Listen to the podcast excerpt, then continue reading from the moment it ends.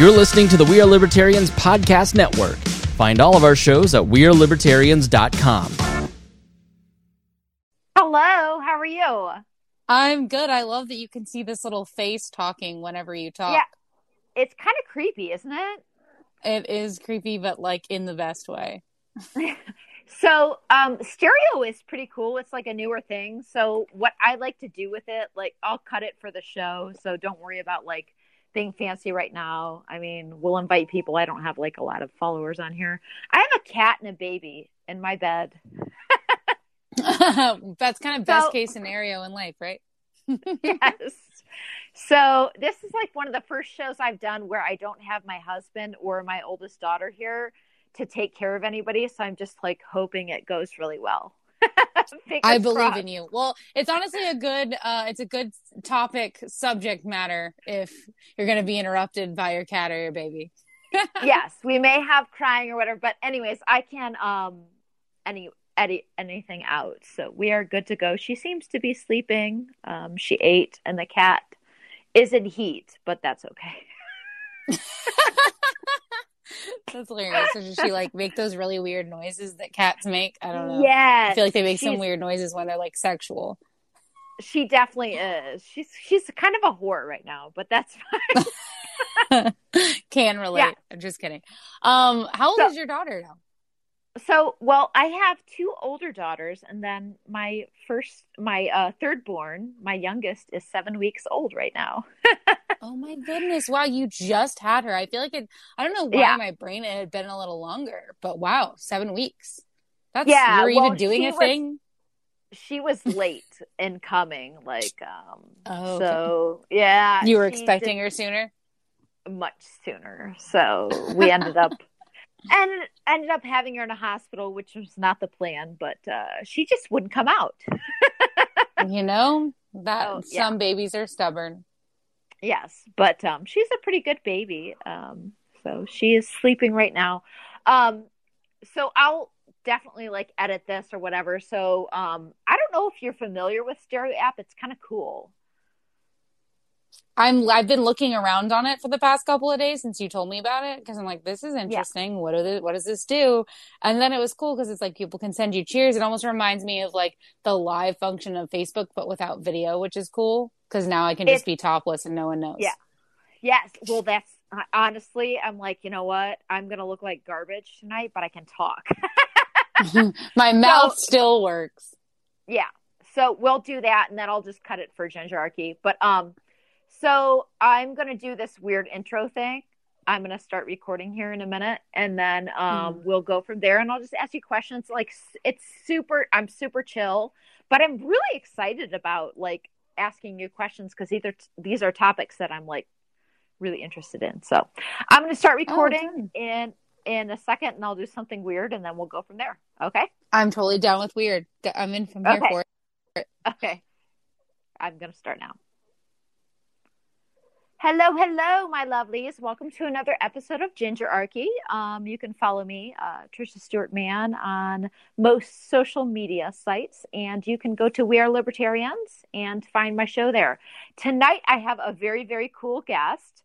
Her name is Brittany Gold, and I would consider her a um, peaceful parenting expert and somebody that uh, has a, a super cool corner in the um, voluntarist market of child rearing. So, welcome, Brittany.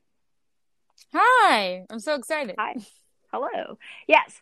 So, um, I know that you're an anarchist, and we uh, this channel has some people that are unfamiliar with what that is, and it might be a little scary to them. So, tell me a little bit about how you came to be an anarchist, like what your journey was to liberty.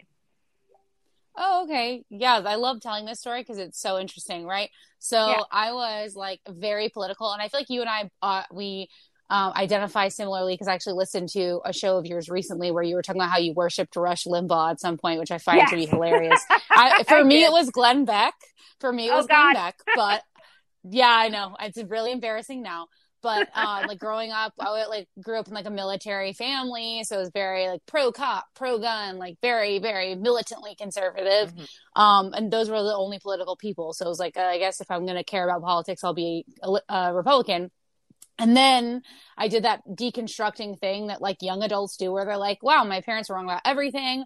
I am a communist. Like, I don't even, I won't feel like I ever was like a complete communist, but I definitely was like, wow, like we should care about people. And like, what about the roads? You know, like I went into that whole like, why do we not, like, why are we just caring about rich people? Like, this doesn't make any sense. Like, we're so poor. Like, why are we propping this up?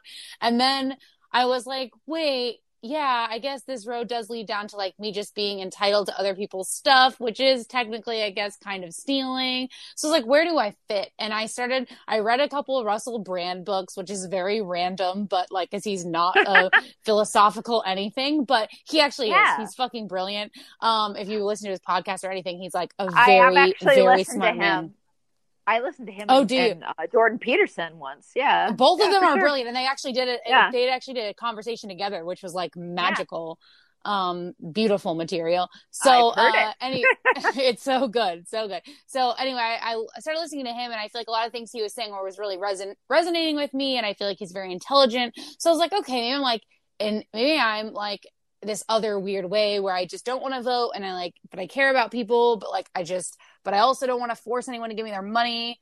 Uh, I started reading, or I heard an excerpt from The Most Dangerous Superstition by Larken Rose, which I love mm-hmm. saying because he's like, he gets credit for this a little bit before knowing him personally, which I do now and I love him.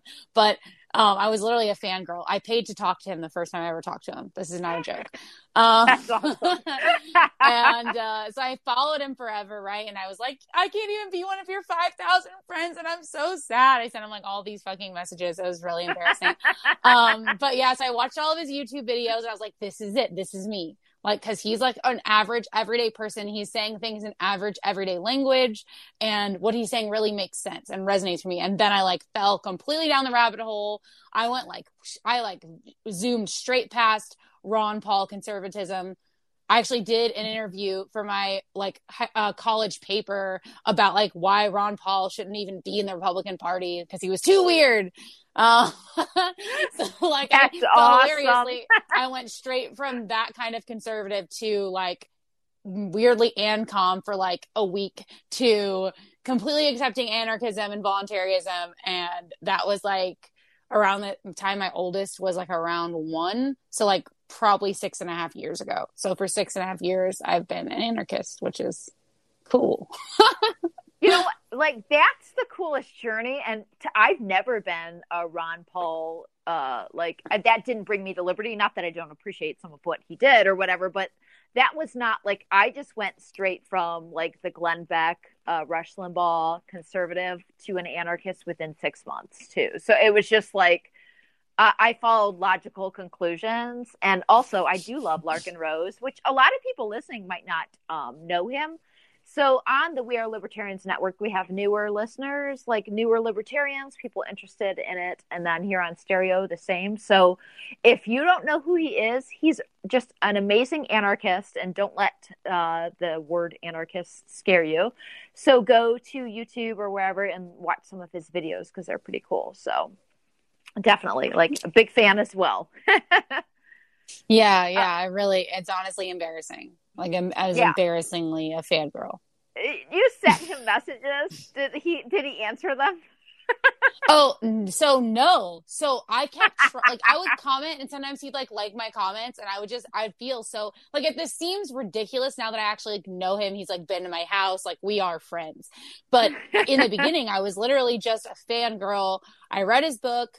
I was like following him on Facebook. I was like sending him messages out like to me things that are interesting about liberty. I'm like, you should talk about this because it's interesting to me. And like not thinking of the fact that he gets like a billion messages. And also he's like the least technically savvy human being I that know. has ever graced the internet. So like I had no idea that. I just I was like, wow, he has like a huge following. He's really brilliant. Like obviously he he has people or he's like really good at using his Facebook and obviously he's just avoiding my message or whatever. And then like found out later after kind of becoming friends with him he's like wow you wrote me this like really long message like six months ago and i was like sure did um, and then he ended up like helping me get into anarchapulco and everything after that so it was totally like water under the bridge but yeah, it was super. It's it's embarrassing now a little bit, but um, not really because I'm like he really did change my life. Like becoming an anarchist changes your life. It changes your whole approach to oh life. So I I would agree. It colors everything I do, and it was always what I was looking for. It was always a lens I was I was looking for the the lens of truth, and it it pretty much gave me that. So no, I totally right. So you that. didn't have to defend yourself anymore. Defend your terrible, yeah. terrible ideas. right. Like, oh, why is Bush taking us to war? Like, I don't know. Eh, There's a good reason I, though. I totally, I totally get that because it was like, um, there was a time in my life when I would defend things, and honestly, in my heart, I knew that I didn't have a defense of them, and I didn't know why I was defending them. So I would just parrot what I've heard. It, it didn't come from a mm, place of yep. truth. You know what I mean? Um, oh, a hundred percent. Yeah so when I discovered anarchism and voluntarism, I was like, oh, well, I can actually defend what I believe because I actually believe this and this is a place of truth. So it was yeah, life changing. So yeah. Yeah. And the first yeah. time I talked to Larken, I sent him one message. I'm like, hey, will you do this debate with my friend? He's like, debate? Anyways. but um yeah, so if you don't if you guys have never heard of voluntarism or anarchism, look up Larken Rose. He has some wonderful videos on YouTube. He has some great books you can buy. Um, support him. So he's pretty awesome. Love that guy. Um, okay, so what we want, I wanted to talk about with you because it's your area of expertise, would be a couple of different topics. One is peaceful parenting. So a lot of people don't understand what that is. So what do you define peaceful parenting as, Brittany? So I define peaceful parenting probably a little more loosely than other people would, but I like to encompass all of the different varieties of peaceful parenting in my definition. So I would say okay. it's any type of parenting that comes from a place of non-coercion and relationship based interactions and consent based interactions um, up to the point of safety. So it's like if it has it doesn't impact safety, consent should always be involved. So like for example, my child hates her car seat sometimes, but like that's non negotiable because it's about mm-hmm. safety. But if it's something else like my kid doesn't want to eat asparagus for dinner, well, that's a conversation because we can there that's not really a safety situation, you know. So it's it's stuff well, like that, uh, coming from a point of consent and non coercion. That actually makes complete sense. um, I, I've never actually heard it described that way. So um, I have two older children. They're teenagers now, and I kind of raised them a little bit in um, a statist environment. And then when I discovered something called free range parenting with Lenore Skenazy, I did change a little bit. Um, so uh, I became a little more open minded. But one of the things that was hard to let go of, which I was raised with, was saying no to your child. Um, mm. And and I know you say you talk about a place of safety. What do you think about saying no to your child? That's a that's a hard one. So I am someone who firmly believes in no, but I would hmm. say mm-hmm. I don't I reserve it for serious circumstances and my children both take it very seriously. So okay. I'm not the parent saying, "Oh no, don't touch that. Oh no, don't go there." Oh no, don't you know like that? You'll not hear mm-hmm. if you're around me on an, any given week. The chance that you will run into me using a no is unlikely because I try to find a yes, and I think it's really a reframe of whatever a mainstream parent would do, a conscious parent can do with a reframe, right? So it's like, I don't want my kid to touch the oven, but I'm like, no, don't touch the oven. I would go stand in front of the oven and say, the oven is hot.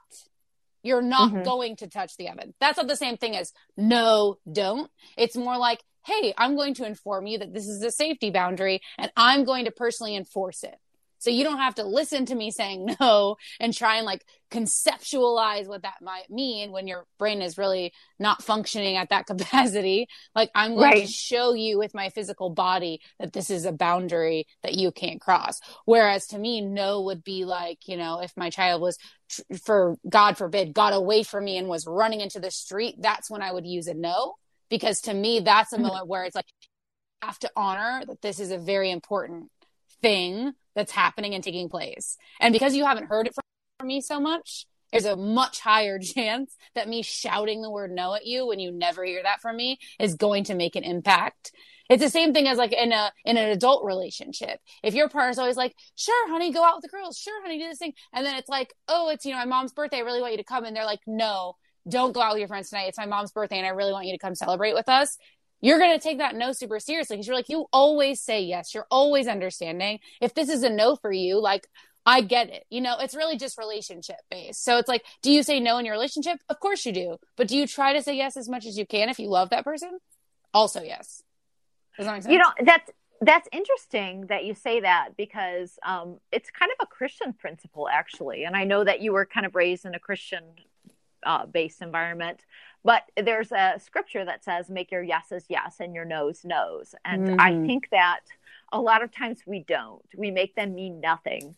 So I think that's pretty cool that you say that because it's like if you're going to say no, make it mean something. Don't just constantly say it. Like uh, make make something affirmative uh, be important and the same with saying no to something yeah absolutely i would say one of my biggest pet peeves like in the parenting world like what i see as far as like i wouldn't call myself a parenting expert but i would say i'm a well-read parent um is watching parents beg their children like yeah. that is so it grosses me out so much because it's like no one likes to be begged. Like people don't want to stay in relationships where they're begged. Like if I'm in a relationship with a man and he's constantly, please, please, please, come on, can't you just, oh, like, oh, that's so annoying. You know, you don't nobody wants that in a relationship. but yeah, exactly. Yeah. It grosses you out, it makes you not want to be in that relationship, you know?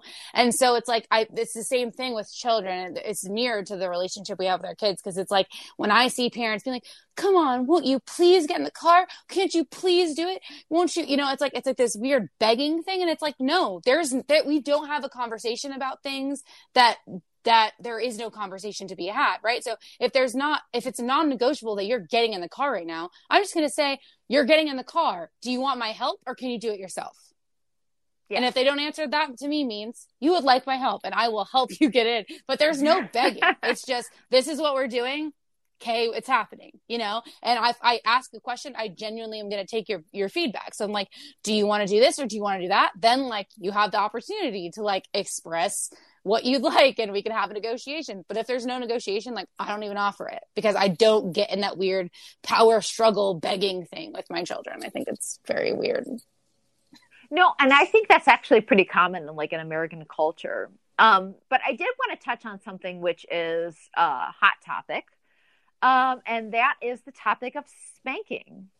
So um, I think a lot of uh, religions teach parents that, uh, or or I guess the way that people view the religion teach them that they should spank their child um, if they do something uh, wrong. And I'm against spanking because I don't think that you should hit any person um, if you're not defending yourself. And obviously, you're not going to need to defend yourself against a child, but um, what would you say about that? yeah, you know, you're bigger than them. So you're right. I feel like it should go without saying, but for some reason yeah. it doesn't.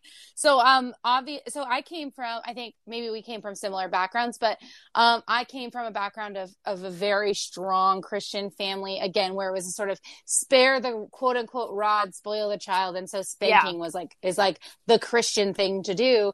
And it's so fun because I've just dug into that so much, into the root words in in you know the actual Hebrew language where that was used and what like the rod would have meant. And the rod is of course the rod of wisdom, the rod of discipline, which I always tell people discipline means making disciples. How do you make a disciple? You teach. You teach, yeah. right? You don't make a disciple by beating people over the head and then hope they, you know, follow in the direction that you're barking because they're scared, right? Like that's not how to make a disciple. So it's like for me, I, I can always counter counter that with like how many times did Jesus hit people who didn't, you know, go along with his plan or didn't believe what he was saying was truth or whatever. It's like never, zero times. There are zero instances right. of Jesus hitting people for disagreeing with him. so I, I, just feel like it's just a silly. I hate the religious argument because there's literally no there's no space for it. Um, it's yeah, uh, completely about discernment. I would quite agree. And if you want somebody to um, follow you or learn from you hey, or believe what? the same thing you do, oh look, we've got some. Sorry, got some I didn't mean to do that. I didn't mean to do that. I was like, oh, what? I, I, thought it might have been like I think it might have been a. I thought it might have been like comment comment. So I was like, oh, is that a It comment? is. And then Okay, I just wait, started hold playing. on a second. Let, let me see. Okay. Um, I'm not getting their questions, so we'll have to wait a second. Um, Okay. yeah, usually it does it like that. Um, okay. It started So- playing and I was scared, so I just stopped it. Yeah. I'm sorry. it's fine. It might have been a It was question on alarming. your end, but that's fine. If you get it again, just play it. We're good. Like we're not Okay. super fancy here, so well, anyhow, So- so, just to so go ahead, ask me what you're gonna ask me. Clarify. yeah.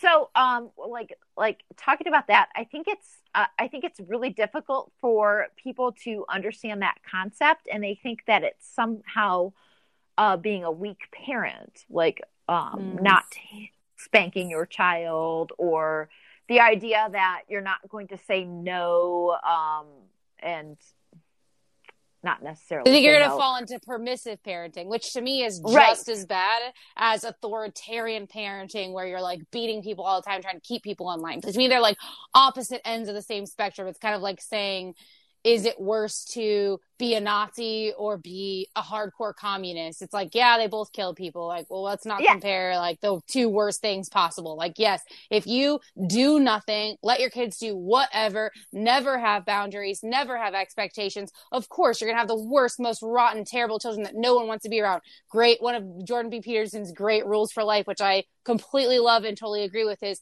make your children people you want to be around. Yes. Because PSA, Oh, I- you're going to fucking be around them.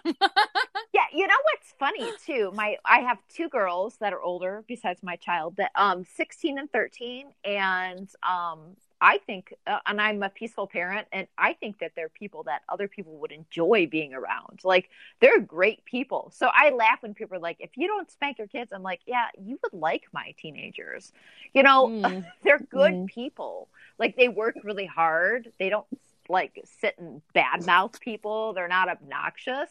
And honestly, And- that's so great. But even if they weren't, like that wouldn't change your ethical. Yeah. And I used to tell people that. I said, even if it turns out my kid is like miserable to you, random Karen, like I'm at least living my ethical value, which is that I'm not going to hurt defenseless people. Um, we them, you know, old ladies, like my own Yeah. children, like if you don't have a defense and recourse against me, even if they're really making me angry, I'm not going to hit them. Um, because that's I've like my own that- ethical value.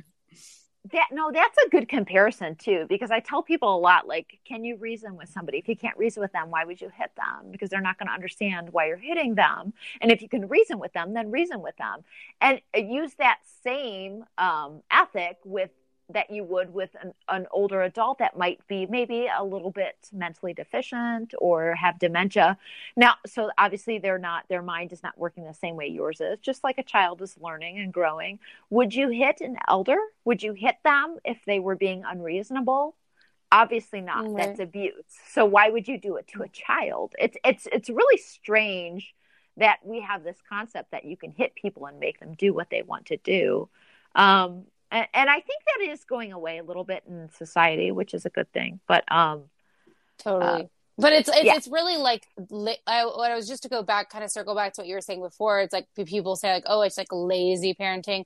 I'm sorry. There is no there is no deeper self work that I have done as a human being than learning to cope with my child m- triggering me, making me feel very angry inside, making me feel that I, then then I've had to do then to do that self work and be like I'm not going to have a reaction right now, even though I want to throw you through the window. I literally want to Yeah. pick you up and throw you through the window, but I'm not going to do that because I am a mature, responsible, calm adult, and I am going to show you what it's like to be a reasonable, calm person. And and it, it's so difficult. I mean, all the time. There's all, there's so many, and and I would love to. I would love to be a spanking parent sometimes. I would love it because I'd be like, no means no, bah, Yep. you know, and then they'll just shut Yeah. up because they're scared. You know, it's like it's, and I look back on my own childhood and I see so many instances like I of, you know, my um my dad's side of the family, you know, they got a lot of compliments about how how so well mannered we were because we were like the, we were like told, you know, yes, ma'am, no, ma'am, you know, thank you, ma'am, thank you, sir. Like that's how you talk to people, and it was like militant, right? Like if you just said, well, you know, they were like, you do you like this pop tart, and they were like, you're like, yeah. They'd be like, "Yeah," and they you'd be like, "Oh, yes, ma'am. I love that pop tart." Right? It was like a correction constantly, um, like this overriding thing of like respect and say the right things and all this. And um, I I think sometimes to myself, it's like I had so little true impulse control and I was completely just regurgitating whatever I thought would like get me out of trouble in the moment, whatever I thought I was supposed to do. I didn't have any real respect for the people I was yes mamming to death, you know? And mm-hmm. and now with my daughter, I can see in certain circumstances where she literally has so much respect for the way that I see the world. Where she'll just like ask me for my input on like things where I'm just like, I didn't ask anyone what they thought about this thing when I was seven. You know, I just like yeah. thought about it in my own head and then shut it down. like, don't ask anybody about that keep it in your own head, you crazy person, you know? And so I feel like the the proof for me is really in the pudding. Like I know that I have an honest relationship with my kid. And even though it's so difficult sometimes to be the person who has the self control, because all spanking parents are doing is saying, You pissed me off with that thing you did, and now I'm going to piss you off with the thing I'm going to do. It's like the eye for an eye, eye for an eye, eye for an eye over and over again. That is easy. It is much harder yes. work to say, you know what you deserve right now when you just like my kid will do this thing where she like, you know, um when she was like more when she was younger, but she would get really mad at me and she would kind of like like throw something that she that like was like an important toy or something and she just throw it down like kind of be like I don't even care about this because I'm so mad about whatever the thing was, you know and I would mm-hmm. and and she'd not not necessarily break it, but she she could potentially have broken it, and I would pick it up and I'd be like, "This thing like matters to you. Like, why are you hurting it?" You know, and and have the conversation about it. And it takes so much effort to do that versus like throw it down even harder and be like, "Oh, now it's broken. That's what you get." You know what I mean? Like, and that's the way I was parented. Yeah. I feel like I was parented in a way that was like, just get you back for whatever thing you're doing that I don't like, instead of it actually being like, "Hmm, how should you have handled that?" Well, I'm going to handle it that way. And to show you how you should handle it instead of joining in on your chaos and being chaotic myself. Uh, no, exactly. So it's being reactionary instead of being proactive as a parent. Um, mm-hmm. And I, and with teenagers, I can say like there's a lot of times where I want to dismiss what they say because I think it's very it's very small and it doesn't matter in the long run but at the same time i have to realize that it matters to them so i can't mm-hmm. dismiss mm. their feelings so it, it, does it's the same thing in like a, a grander scale i suppose um, with teenagers where i'm just like okay well this matters to them so i need to address it because it's important to them even if i think it's super minuscule and not important in the long in the grand scheme of life because it may not be right i yep. do but I can't dismiss it because it's important to them, you know. So right, um, it, right. it, it, kind of grows and grows from there. Like with and and I do remember like my parents dismissing a lot of what I would say when I was younger because it was that reactionary parenting. Well, this is dumb and here's what I think. And it's like, well, you're not really raising an adult then. You're just trying to raise a person that's mimicking you. And uh Exactly. Yeah. So you're not um, just open to watching someone grow up. You know, yeah. I think that's been my frame of parenting the entire time. Like, I'm your steward on this journey to you figuring out who you are, not I am the person you should model your life after, and you better be just like me and think just like me and do just like me. You know, like acknowledging that you were born a different person. well, that's it. We're we're raising you're raising adults. You're not really raising children.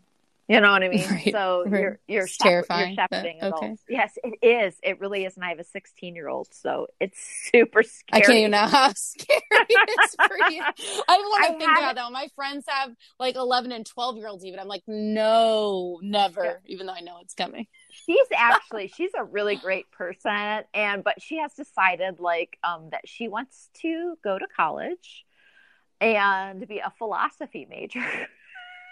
Oh, that's so sad and cute. I know. Oh goodness. Good luck so, to her. Yeah, I know. But she does um she's uh been taking Chinese and is fluent in that. I'm like, just keep doing that because you can work at any company. Like You're like, um, take your then, you, yeah. enjoy your philosophy degree, but just keep on the Chinese. That's the agreement. Pretty much. My husband and I are like, okay, well, just kind of keep going with that language thing, so you can work at a real company, and then have fun with the philosophy degree. I don't know. Hey, you but, never you know. know. You never know but I'm trying not to discourage her. And I, you know, that's her life and her investment. So I'm a big fan of like letting my children invest in their college. I will help them in whatever way I can, but I'm not going to pay for that. so I'm um, going to incentivize not going to college. Be like, here, here's a bunch of money for you to take a gap year. Here's a bunch of money to start your own business. Oh, you want to go to college? Good luck with that. I'll help you find it's some scholarships. so funny you say that. It's so funny you say that because I exactly did that. I'm like, well, if you want to do this, and like my daughter works, actually works in the same place I work at, and I'm like, you know, if you want to, but she is just adamant. And I'm like, okay, well, I have to be true to what I believe. And if she really wants to do this, I'm going to let her do this. She wants to take out the loans, but it's just like, I told you you didn't have to go. And now you're going to be a philosophy major. oh, you didn't even have to go. And now you're doing the worst. No, I'm kidding, not the worst. But that's sweet. That's sweet. Yeah. So who knows what will happen after a year of that, you know? So you never know. Um, so true.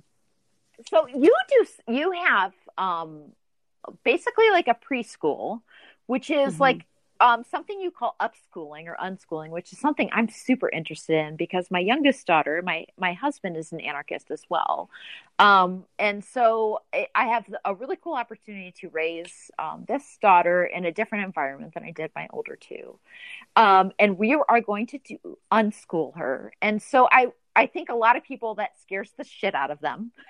mm-hmm.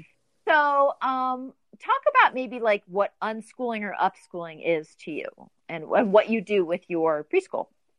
Uh, so, this is a really fun story. So, I um always plan to unschool my oldest daughter who is 7 now. Um I didn't know that I'd be able to because her dad and I stopped being together when she was a little over 1 um, so, and he definitely was more just like went along with what I wanted to do in the world while we were together, but doesn't necessarily hold the same values as I do. Whereas my husband is an anarchist on principle, but won't be an anarchist on paper. He's one of those. Um, gotcha. so he's like, I don't know. I'm middle of the road and I don't really care about politics. I'm like, exactly, you're an anarchist. Um, yes. he's like, I don't really vote and I just want people to leave me alone. I'm like, you're an anarchist. But anyway. Yeah, he's uh, probably more of an anarchist than anarchist. You know, he, he did like the, you know, the candles in the dark, like Larken Rose, is like, hey, bring a yeah. statist and we can show them that they really, truly in their heart are an anarchist. And he completely was like hook, line, and sinker. He's like, oh yeah, guess that's true. I am. But like still to this day, I'm like, are you an anarchist? He's like, I'm more like, I don't know, libertarian. Like he just he can't. He, he's like, no, he can't stomach the label. One day maybe. Um but anyway, so my youngest, I wanted to uh, up uh, unschool her and I was like, "Hey, um my my daughter's dad stole my car and I was like, now I have no car, so I have no way to have a job. Um, and I was, yeah, yeah, it was really awesome. Um, because we had my car in his name because he was older and got a cheaper insurance rate. So that was really awesome when we broke up and he was like, just kidding, you can't have a car anymore. Have fun walking to your groceries. So that was fun. Um, um, but uh, that's why anytime anyone's like, "Oh, you don't deserve what you have," I'm like, literally kiss my ass. But anyway, yeah. um, that's oh, I've been there. I, I've been there. I've been. Trust me. Yeah. Walk to your groceries level, but yeah. So oh, I, yeah, I know what it's I, like to hide my food in somebody else's fridge because my power got turned off. Being a single yeah. Oh, yeah. It's so terrible. So terrible. Yeah. So anyway, I um, I was like, how am I going to make this work? I'm either going to send her to the world's shittiest daycare because that's what I can afford, right? That's literally what I can afford. Um, on you know trying to teach, which was what I was go- what I went to college for, um, and I was like, that doesn't even make any sense. Why would I go be with a bunch of random rich people's kids while my kid just suffers in the crappiest school ever? Like none of it made any sense. Um, but I was like, I can't actually afford my life and um, I came up with the idea that I was going to just have kids come to me because like then it doesn't require a car. I'm you know pretty knowledgeable about parenting in general and I have this teaching background so I can, you know, help these kids grow. And I started up school in an upstairs apartment and it was in a not great neighborhood and I was just like, please trust me. I'm smart and I don't know, well spoken.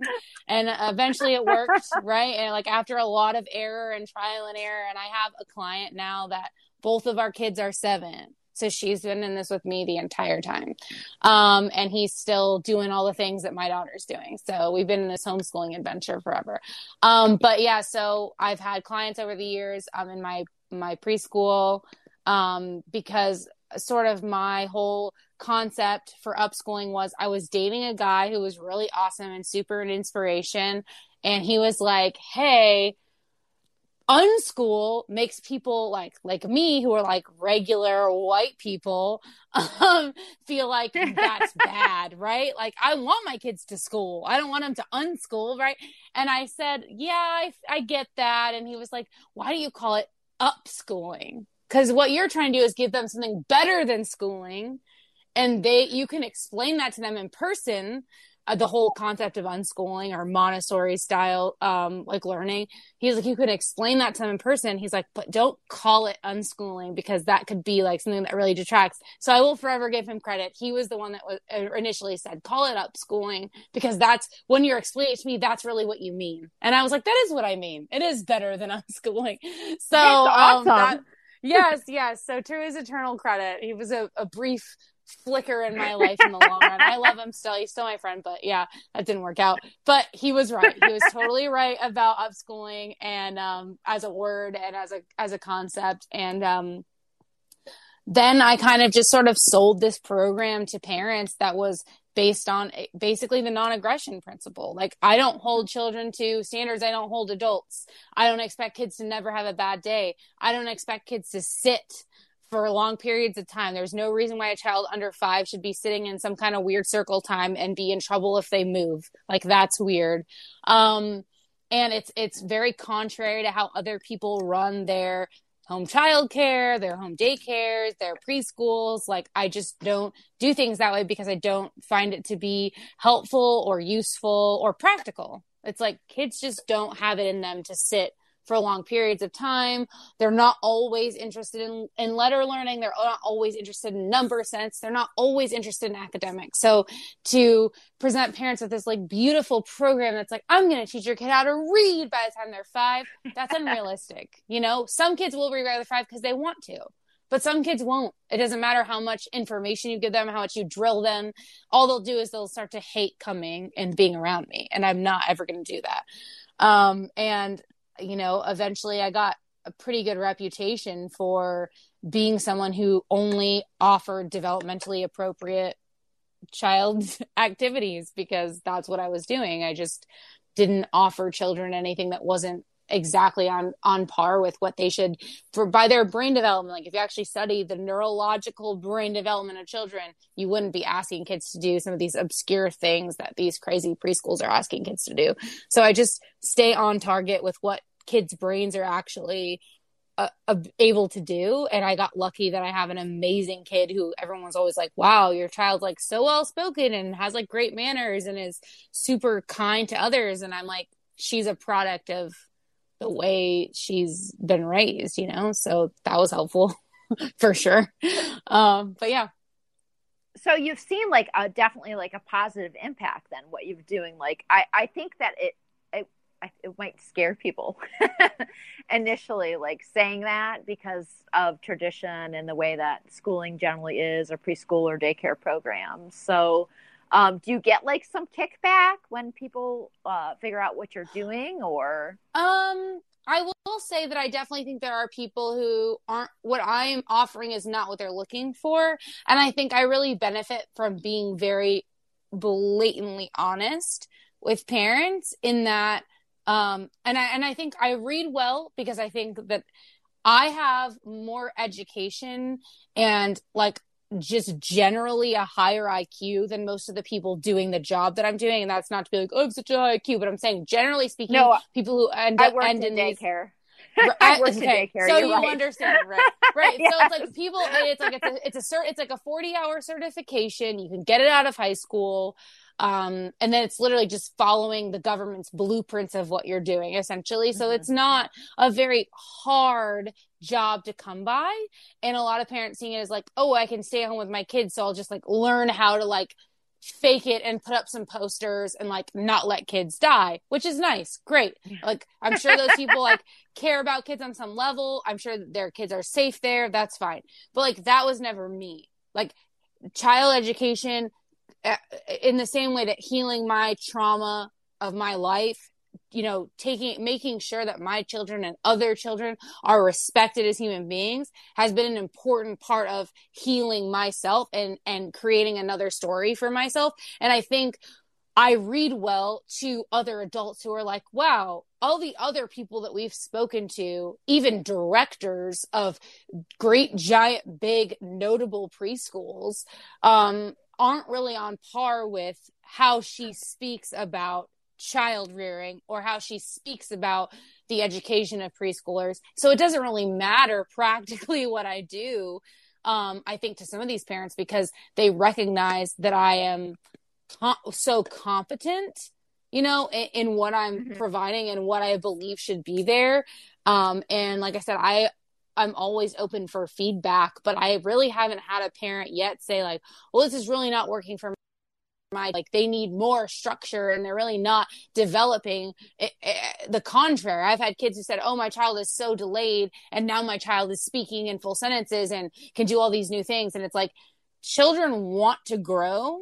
They just can't grow in an environment that's authoritarian because they're always going to be told that they're either not doing enough or they're doing the wrong things Whereas, like, if you're just open and saying, hey, you can just be whoever it is that you are. And when kids feel accepted and safe and loved, of course they flourish from that, mm-hmm. that soil. You know what I mean? I wish that you lived here in Ohio because.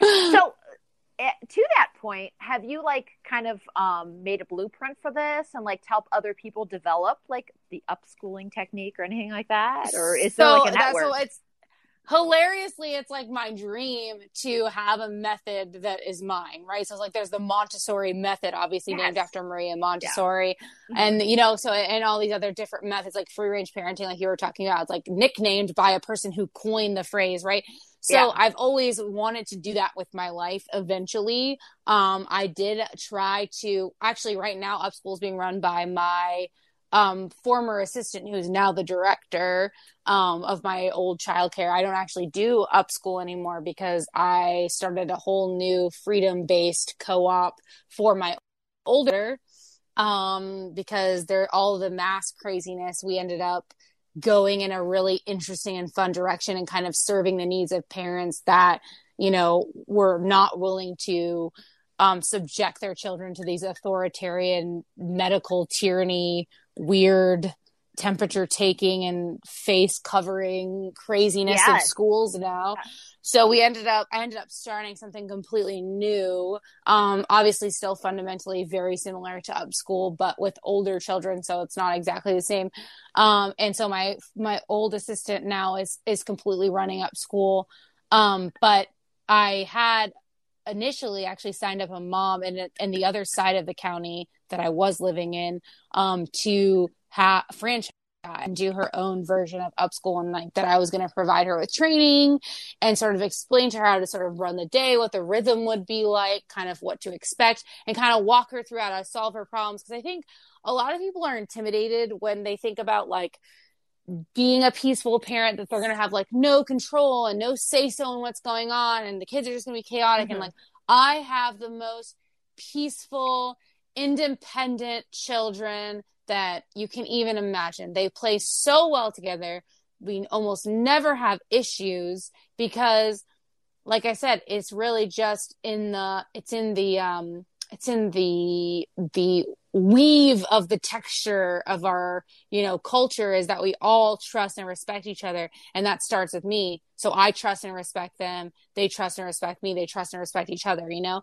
And uh, it's like some principles of my of my program has always been like respect for others respect for the environment respect for each other um, uh, you know, respect for our bodies. And so it's like, if you respect your body, then you eat good food. And like we talk about that. I don't say you need to eat your vegetables. I say like, do you respect your body and what it has to do for you today? You know, like that's an easy yeah. way to explain these concepts. So it doesn't have to be authoritarian. So like where another parent would say, you have to eat your vegetables, you're, you're, you know, otherwise you're going to not be strong and all these other fake things that aren't real.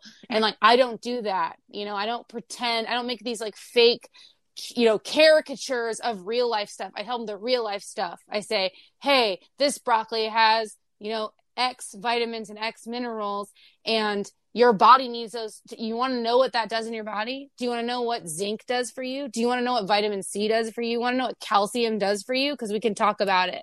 It's super important. And like kids are not stupid. They listen and they hear you and they pay attention and they're so fast to absorb what's going on. And so yeah, you oh. don't have to say, good, good. Yeah, no, no, definitely. And it's it's basically treating a child like an adult that just has more things to learn, basically. A hundred percent. It's just a less capable adult. That's literally it. Yeah. It's a less capable person. It's not a lower person, a lesser person, uh, you know, a, a, person that needs to be handled, you know, it's not, and, and I feel like a lot of people and adults in general spend a lot of time, you know, trying to manage the inconvenience of raising children rather than acknowledge the you know necessary aspects of you know growing a human being into an adult. Well it's know? a lot more work. Than just managing them as inconveniences. Yes. So um, true. um, yes my baby is waking up. She's eating right now, but it's a good thing that we're not on video. are you are you breastfeeding? I am, but actually Yay. we're uh, we're kind of doing we're doing a, a, mixed thing here because I have to go back to work and it's not. Um... no, but, the worst. I know. So I did have a couple of um, questions for you. Something about uh, in your bio about Waldorf techniques it, you use that in upschooling. What I'm not sure even what that is. Oh yeah, so I I basically I'm like pretty well studied um in terms of like just different techniques of like things that have helped you know children grow um just in in all of history. I kind of just am like, hey, what have we been doing forever that I can actually see the the evidence to suggest that this technique works? And so I study the Montessori method myself um, became Montessori trained, um, and mm-hmm. I sort of know how to do that. Um, and then there was a well, there. So I was going for public ed at some point forever ago in college, and I was like, "This is terrible." I'm just like basically a glorified puppet for the state, which is true. I don't care what anyone says. They hand you the material. No. They say, this is what you teach. And it's terrible. And you're like, hey, but I'd really like to spend like a long time on this certain thing because I think it's really important. They're like, nope, two days, you know? So um, mm-hmm. I was like, I can't do that right? And, and, and feel okay with myself. So i was like okay i'm going to study all these alternative education methods because i was like there's got to be i know that i'm called to teach in general and i don't know that necessarily i was called to teach children only or just adults or i don't know that i was specifically called to children. Um, but i do feel like you know i was investigating that after college and i um, I think children felt safe to me. I was always kind of scared of the judgment of adults that, that I wasn't really a real adult or that I wasn't, you know, studied enough to be able to help adults. Um, I've changed that kind of as I've aged. But in the beginning, I was kind of like, well, I do think I could definitely help children. So I studied the Waldorf method. So the Waldorf method, um, basically the long, long and short of it is there's a guy actually who ran a factory and all of the kids that had parents who worked in this factory needed like a school. So he was like, oh, I'll just start the school.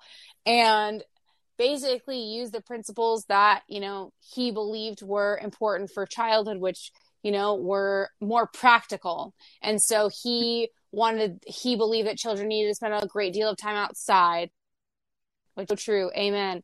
Um, yeah. that children needed to do hands on work. They didn't need to do like hypothetical, imaginative, non concrete work, which also fits hand in hand with Montessori method, which says that there's no anything outside of the concrete until children cross the second plane of development. So the first plane of development is like you have to give kids concrete examples because they're not going to be able to imagine in their own head, oh, what is an elephant like if you don't show them a physical elephant? They can't just mm-hmm. cognize mm-hmm. it in their own brain, right?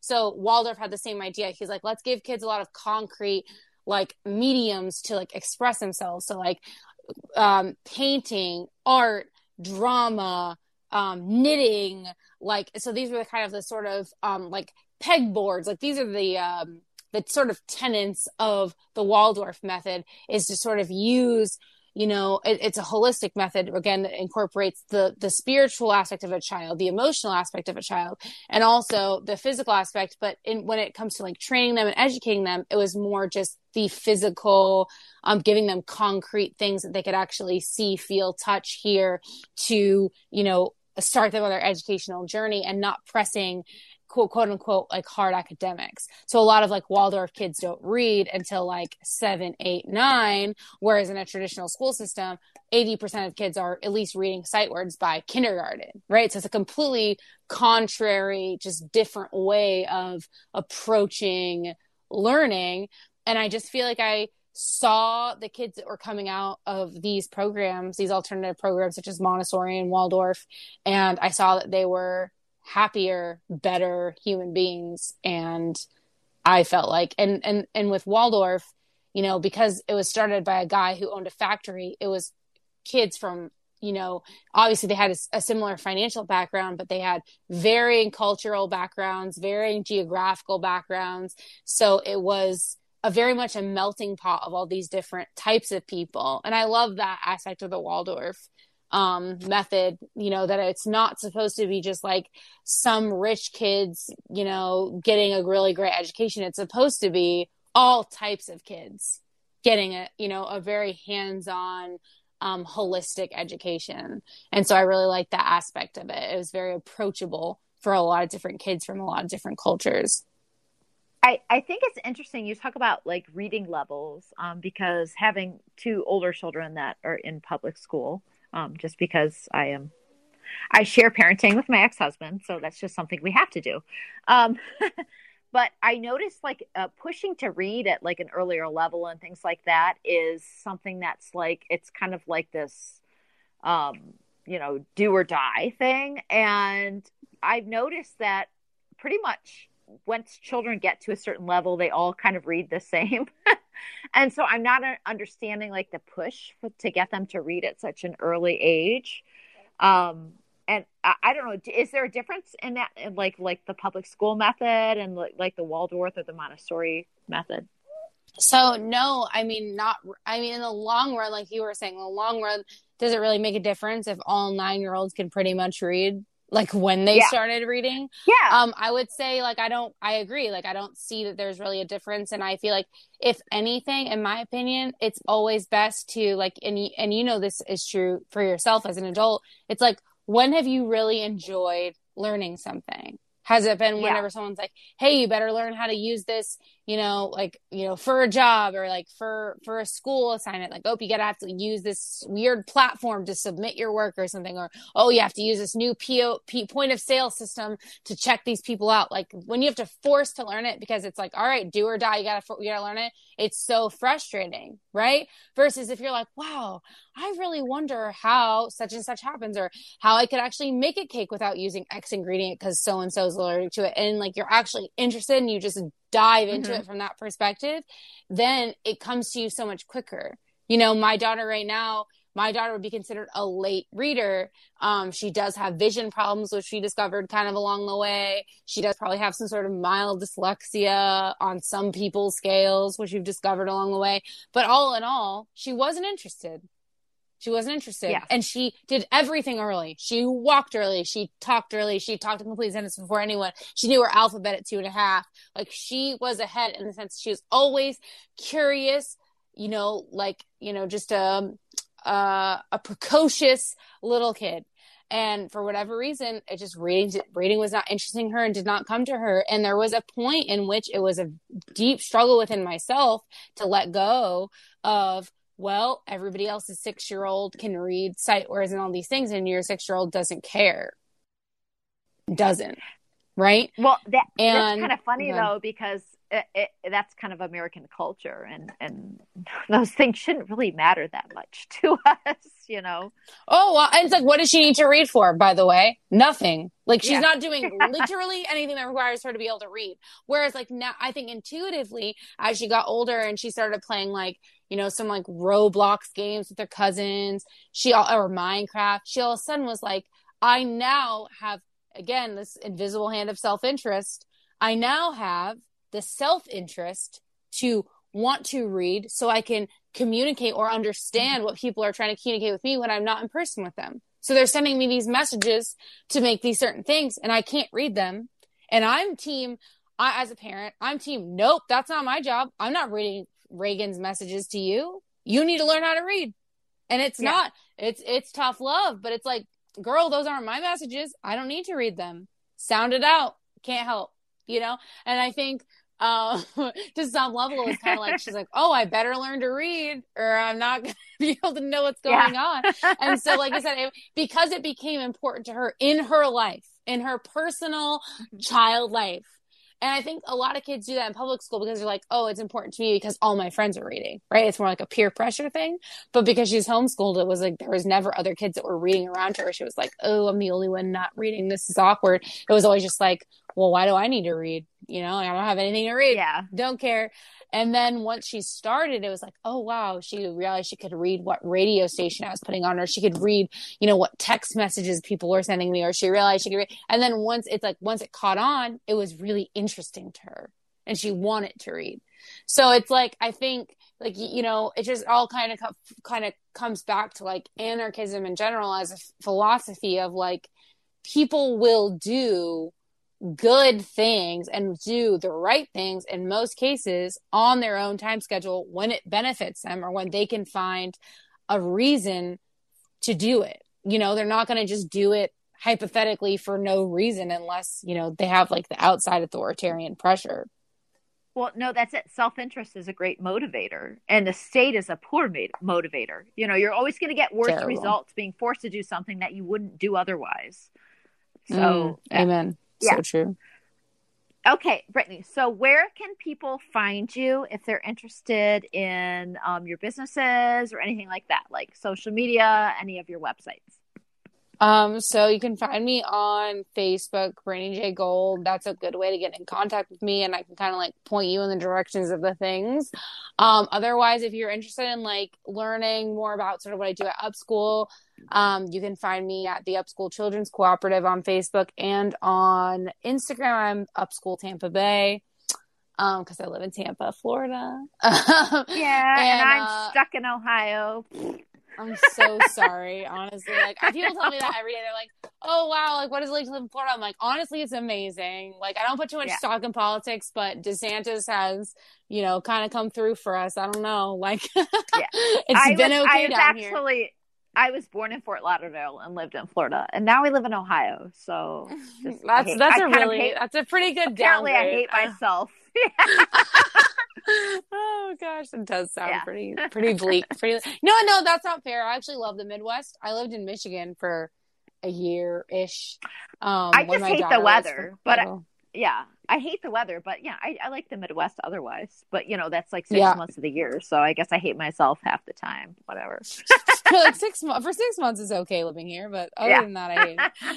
Uh, yeah, so you can find me there, and then um, my website for my health and nutrition coaching is getfoodtherapy.com. That's super easy to remember. Boom. And that's it. okay, awesome. Thank you so much, Brittany. Um, again, guys, thanks for joining me on this episode of Gingerarchy. Um, and uh, I appreciate y'all. I love y'all. And I will end this the way I end every episode. And I will say, fuck the state. Have a good one. All right. We'll edit that.